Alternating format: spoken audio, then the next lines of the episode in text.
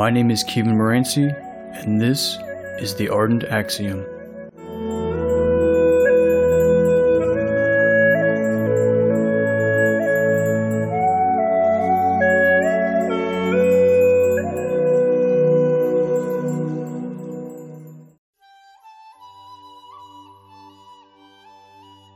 The Perfect Life.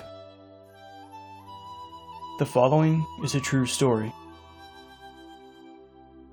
He was in his senior year of high school, where he was active in sports, playing soccer and lacrosse. He loved being outdoors, deer and duck hunting, boating and fishing, but especially skiing. He was always tinkering on his Jeep and loved listening to music. He was a proud member of a yacht club and loved to go sailing in Maine. His greatest enjoyment was being with his family and friends. He loved being on the water, especially on the family boat, and always looked forward to the yearly trip to the East Coast.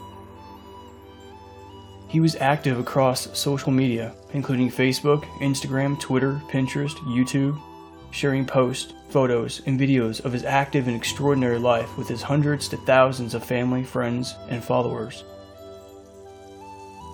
In 2018, on the 30th of November. This 18 year old young man, so active and full of life with exceptional athletic ability, enthusiasm, a beautiful girlfriend, loving family and friends, and a promising future, died by suicide.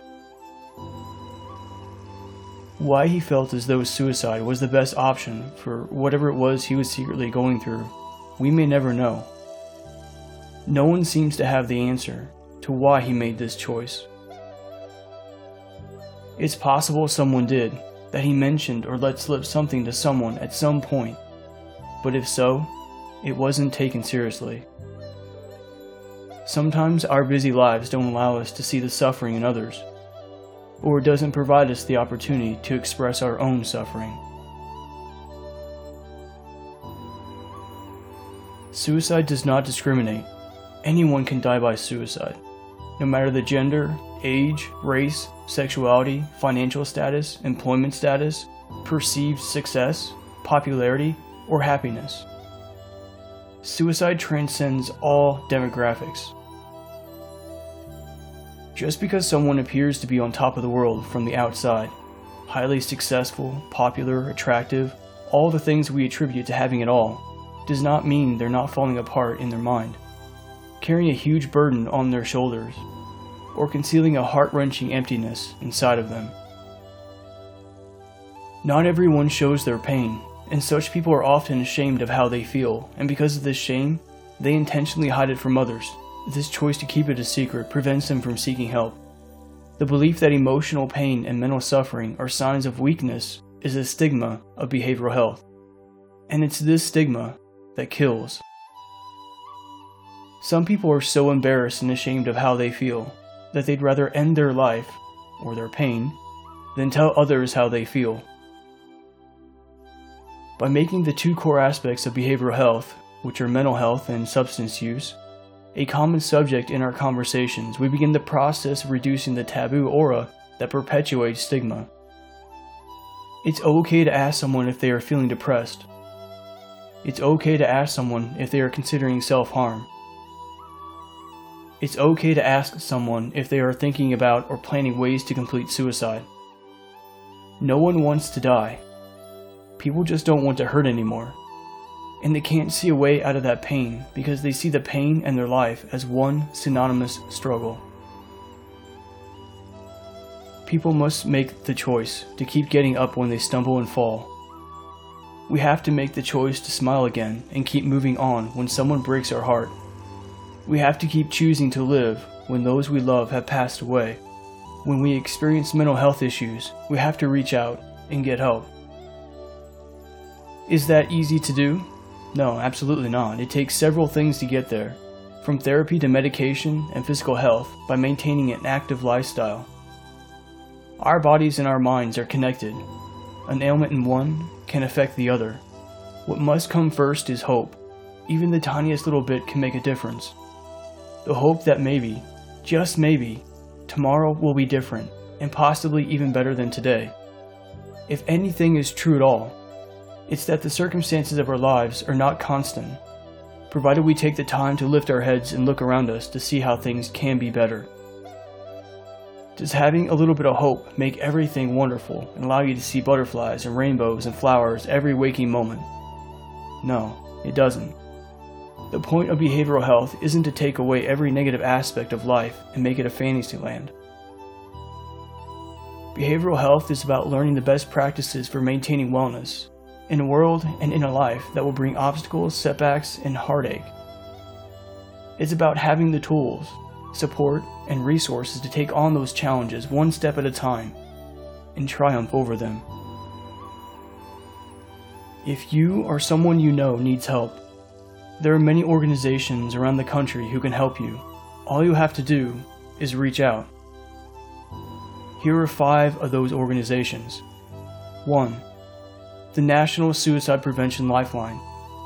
They provide 24 7 free and confidential support for people in distress. They can also provide prevention resources and crisis support, and best practices for professionals. They can be reached at 1 800 273 8255. Number 2. The National Helpline, funded and operated by the Substance Abuse and Mental Health Services Administration. They are also a free, confidential 24 7 helpline, open even on holidays. They provide treatment and referral information services for individuals and families facing mental and or substance use issues. They can be reached at 1-800-662-4357. Number 3 is the Disaster Distress Helpline. They provide 24 7 assistance with crisis counseling and support for people experiencing emotional distress related to natural or human caused disasters. They can be reached at 1 800 985 5990.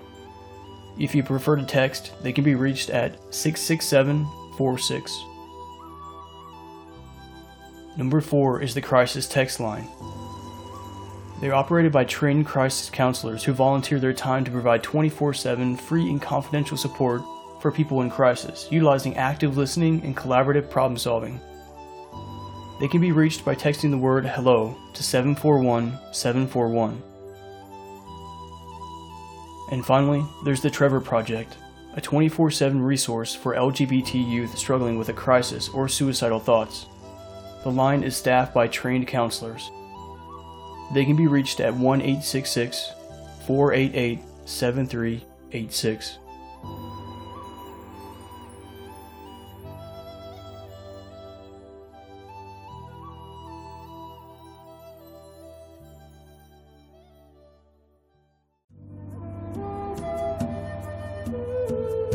If you've enjoyed this content, you can find out more about the Ardent Axiom online at merancis.com, spelled M E R A N C I S. You can follow the Ardent Axiom on social media, including SoundCloud, Instagram, and Facebook, at Ardent Axiom, spelled A R D E N T A X I O M. And remember, every dawn is a new day and every day is a new beginning.